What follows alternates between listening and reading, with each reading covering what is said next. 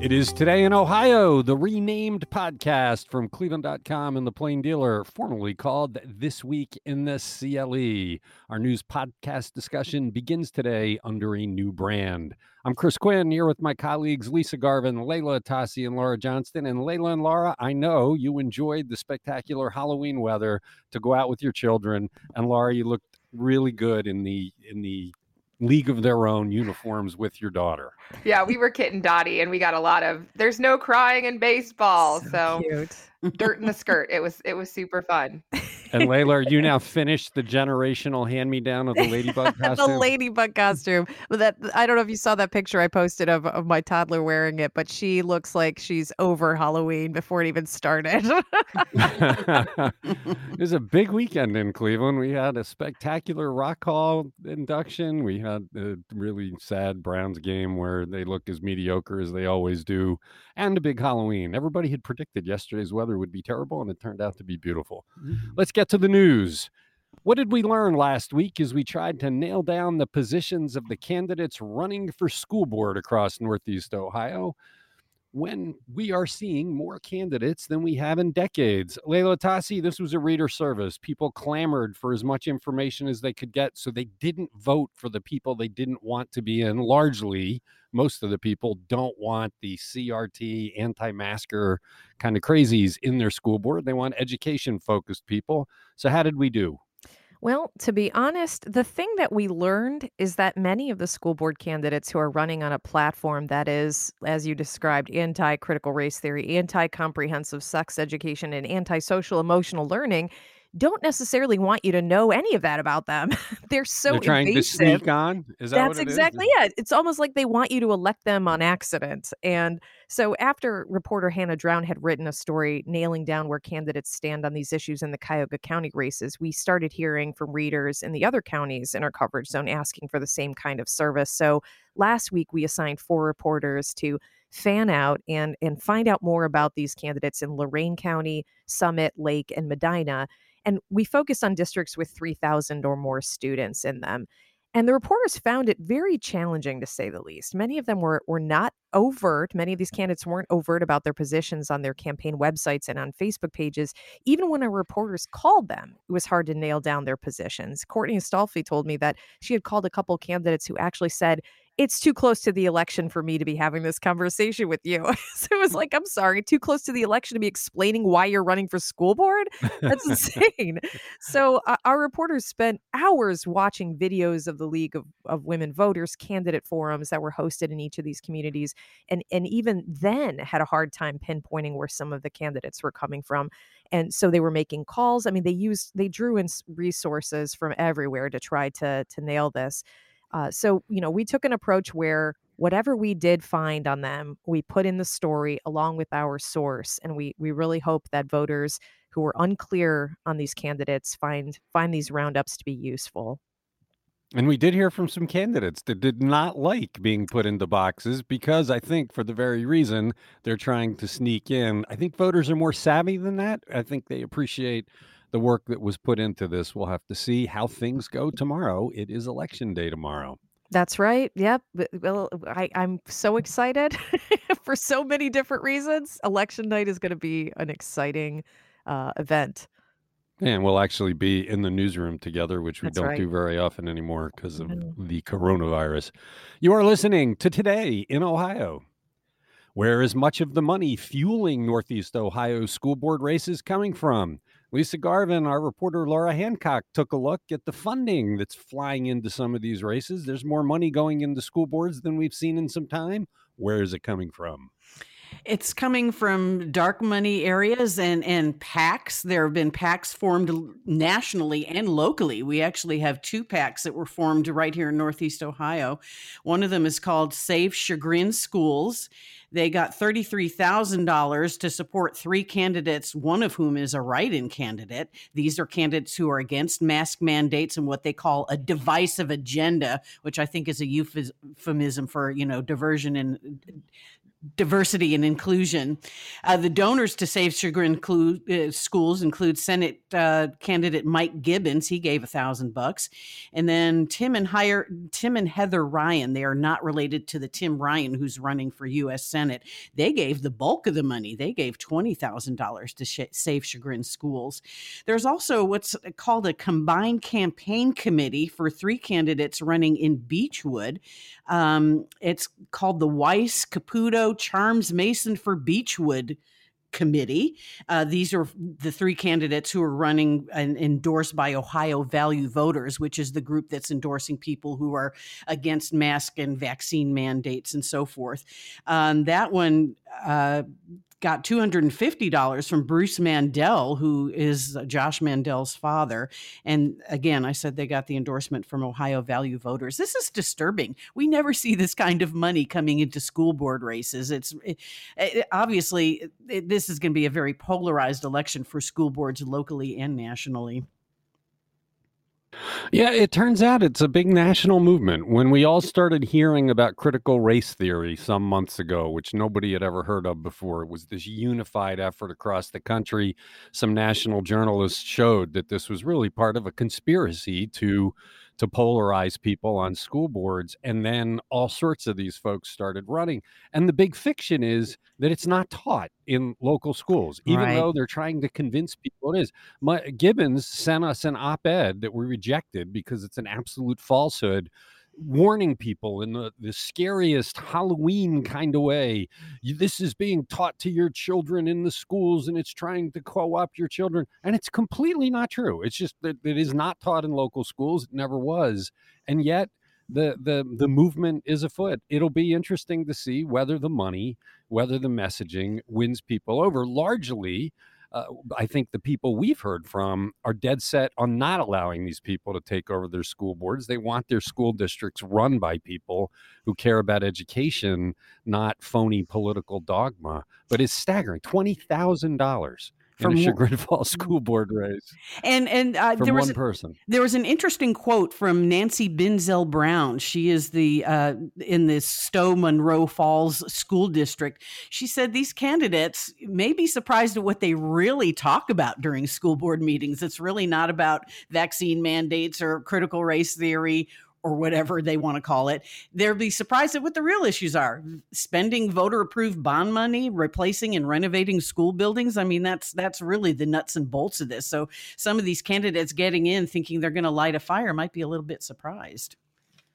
Yeah, anybody, any reporter that started out covering school board meetings and city hall meetings and things knows it, it, was often hard to come up with a story interesting out of school boards. My best one is when I was a brand new reporter in New Jersey, the school district had to approve the using of their high school for the movie Eddie and the Cruisers, which gave me something to write about. And today would be viral. anyway, we'll have to see how it goes. Tomorrow is election day. Make sure you vote. You're listening to Today in Ohio. Chief politics writer Seth Richardson says the Cleveland mayor's race after the primary has been lower key than before the primary. That changed a bit Saturday. Laura Johnston, how so? Well, Kevin Kelly stood by while one of his biggest supporters said the campaign was going to kick the expletive out of Justin Bibb. And this was from Dave Wondolowski, one of two Democrats who serves on the four member Cuyahoga County Board of Elections, which just makes it more interesting. That oversees, obviously, the election administration in the county. He's a big union leader and a vice president at the Port of Cleveland. And uh, this was at a rally for Kelly where he stood right by it, which is um, a little bit shocking. Well, what was surprising about that, because some people are interpreting as a threat, he's Wondolowski, who is not just the head of the, the the union group, he's also the vice chair of the port board, and he has a key position in the Greater Cleveland Partnership, and he's on the board of elections, right? One of the right. four people on the board of elections. He said, "When we win." We're going to kick the S out of Justin Bibb and for good measure the media.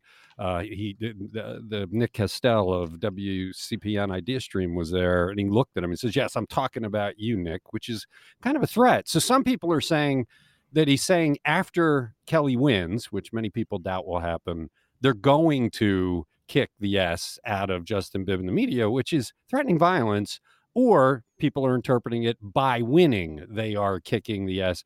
Either way, Kevin Kelly did nothing to stop that. And what strikes me about that, can you imagine ever in the last 16 years, Frank Jackson being on the stage with a campaign supporter saying something like that and him not stopping it? Can you, for that matter, imagine Justin Bibb being on a stage while somebody says something like that? No. Anybody... I mean, it sounds like it's, it's very thuggish and it is in, I'm not inciting violence because the violence didn't happen right away, but it's threatening. Well, they should have done it right on Lake Erie because it felt like on the waterfront, right? Union thuggery. I mean, it's like the worst image you can have as the leader of a union group to be making that kind of physical threat. And look, people don't like profanity in these situations. This was a stunner. I, it just, I don't know if it's a sign of desperation or what but it was was not appropriate. So now people are talking about should there be calls for the ouster of Wondolowski from all these boards he serves on? Is this really who cleveland wants representing them on the port and on the elections board? Here's an elections official saying he's going to kick the ass out of a candidate. It was a stunning moment. We don't usually put big breaking news into news stories on the weekend before the election, but we ended up updating Seth Richardson's story with that because it was such a shock. I don't remember anything like it. Does anybody else remember anything like that in a local race? No, Not, no, no, I, I don't. Not even no, in Texas and, politics. And, Until then, Seth had written that basically they had refrained from direct attacks on each other, both Bibb and Kelly, and they were using kind of flyers to to kind of fight each other back and, and focusing on issue 24 you know the call for police reform but they hadn't gone at each other's throats this way and and eh, you know you could say well kelly didn't do it but kelly stood right next to this guy and didn't say anything. I mean well, the picture the pictures show him right there. And the reason that's significant is his whole campaign has been i'm the seasoned politician. I'm ready on day one and he let that happen which makes you wonder what kind of leader would he be? If he cannot rein in somebody who is clearly saying something completely inappropriate in a rally what does it mean he would do as mayor Right. Is he uh going to stand up for what he believes? Or, you know, that's his whole point is that he has the experience, but that didn't show leadership. Yeah, it was it was a stunning moment. And we, you know, we we actually gave Seth the day off because he's been working so hard and he was having a Halloween party. And the word was it would be a very quiet end to the campaign. So we relied on Nick Castele to cover it for, and uh, and I'm glad he did because it it was an eye opener. Yeah, and and Nick had a bunch of tweets, and I mean, it sounded like Wondolowski was focusing on him. I mean, he actually said it. I mean, in the quote, "I'm talking to you, Nick." So Nick Nick took one for the media team a whole lot of people were talking about this weekend because they were so stunned at the inappropriateness of it. It'll be interesting to see if Wondolowski remains. He's a Frank Jackson appointee to some of these boards. Is do you really think Frank Jackson's going to stand by somebody who says something like that? It is so anti-Jackson. I mean, the whole reason Frank Jackson ran for city council president back 20 years ago is he was put off by the antics of Mike Polensek and the lack of decorum. Well, Mike Polensek never did anything like this. So we'll have to see what the reaction is. You're listening to Today in Ohio. As the 16 year administration of Frank Jackson nears its end, what reminder did we get last week of one of the administration's most abysmal failures, the handling of public records? Leila Atassi, even by city hall public record standards this one is a jaw dropper. When when uh when reporter bob higgs called to tell me about this last week he started out by saying you're gonna love this. And he was totally right. Seemingly out of nowhere Bob received an email alerting him that the city had provided records responsive to a request he had made, and he had no idea what request this pertained to. So when he went to look, he discovered the city had provided two blank forms that the city health department used for contact tracing during the pandemic. And they were in response to his request for the list of questions that contact tracers ask infected people he had made that request almost exactly a year ago. and of course, you know, now what relevance does that document have? Is any health department even bothering with contact tracing anymore? So, you know, a Jackson spokeswoman said the delay was because of an oversight that occurred as the health department was undergoing reorganization.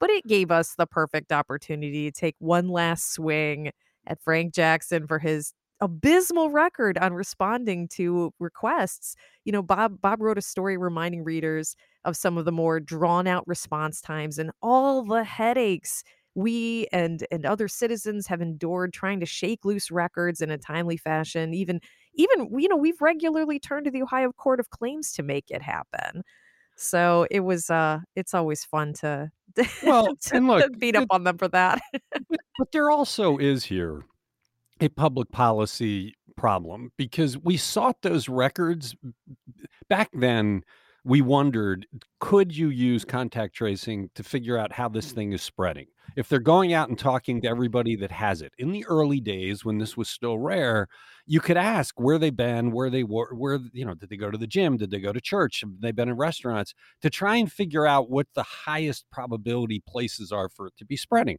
So so we asked the state and got the runaround with the state but they finally said yeah we don't ask that question which mine was mind boggling and we asked the city because we wanted to find out. Maybe the city has data that could give people a clear idea churches are a place where it's spreading but restaurants not so much or whatever so it was important in real time it was information at the beginning of the pandemic that might have prevented people from getting sick and they didn't provide it for a year when there's absolutely no use to it That's now. right. I mean, so i- i- eh, another example related to the pandemic in in April of 2020, we had requested demographic data about people who had contracted COVID in Cleveland, including, you know, information such as age and race and location. And 5 months later, the city rejected that request and said it was overly broad.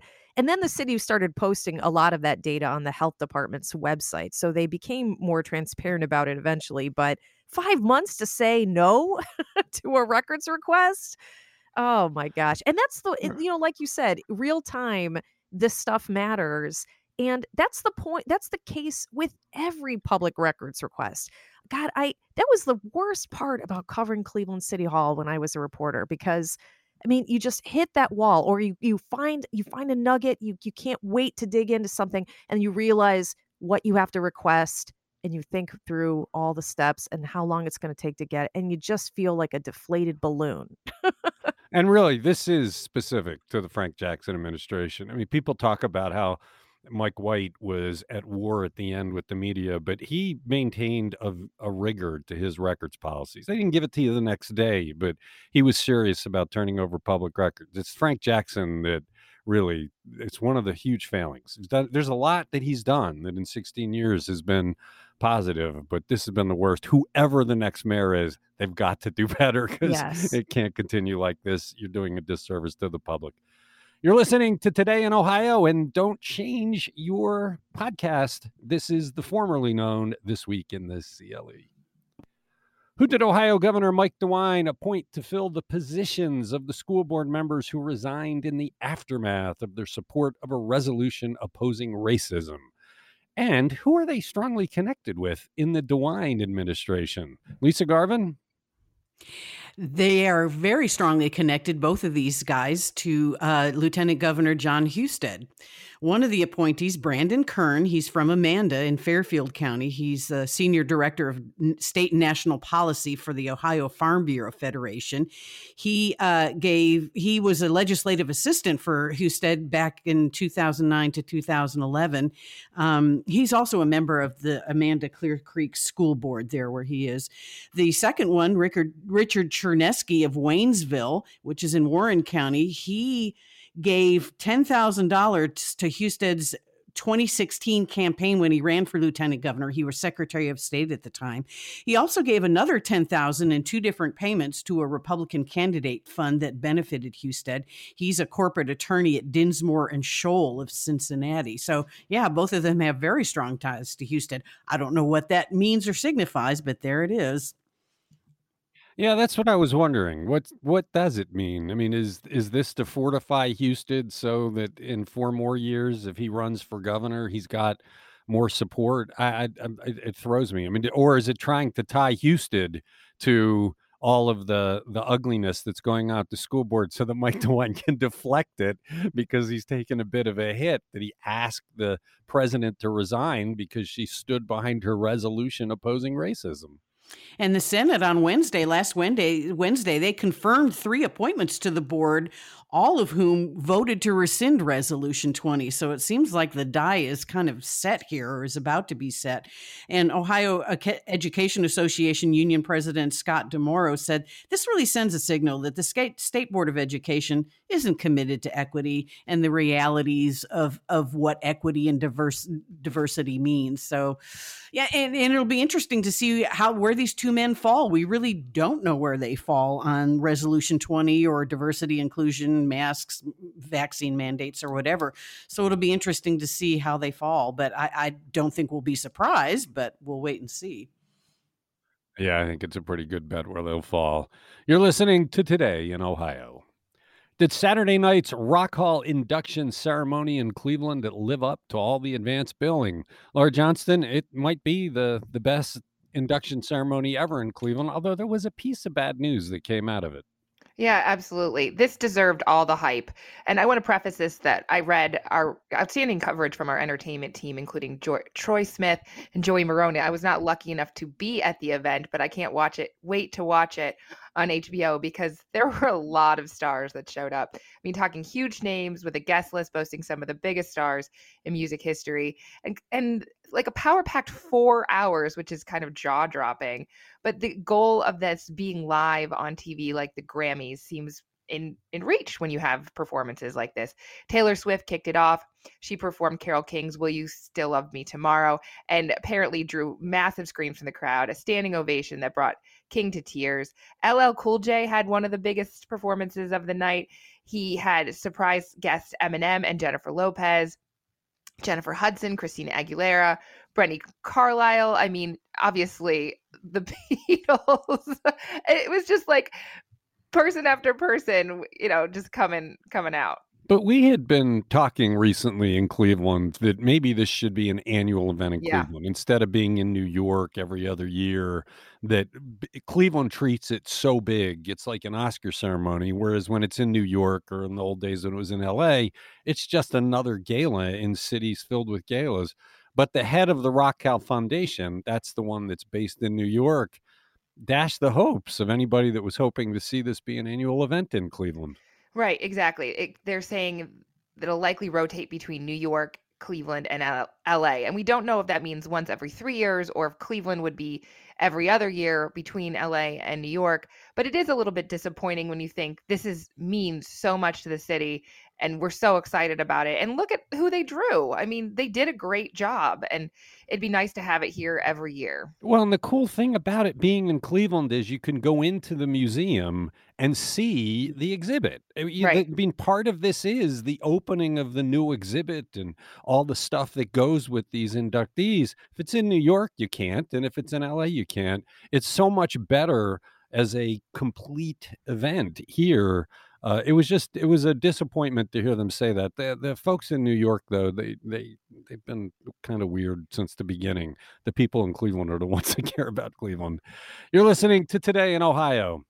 Is a public art project intended to prick our collective consciences looking likely for a permanent installation in Cleveland. And what is the homeless Jesus? Leila Atassi, I believe you wrote a column about the homeless Jesus not more than a year ago. I did because it visited my town, Bay Village. Uh, so this past week, the Cleveland Landmarks Commission voted unanimously to approve the installation of four bronze statues depicting a suffering Jesus. This, these were created by sculptor Timothy Schmalz of Kitchener, Ontario, and he bases them on verses from, from Matthew 25. The commission ha- had jurisdiction because the four sites that they chose for this fell within various Cleveland historic districts.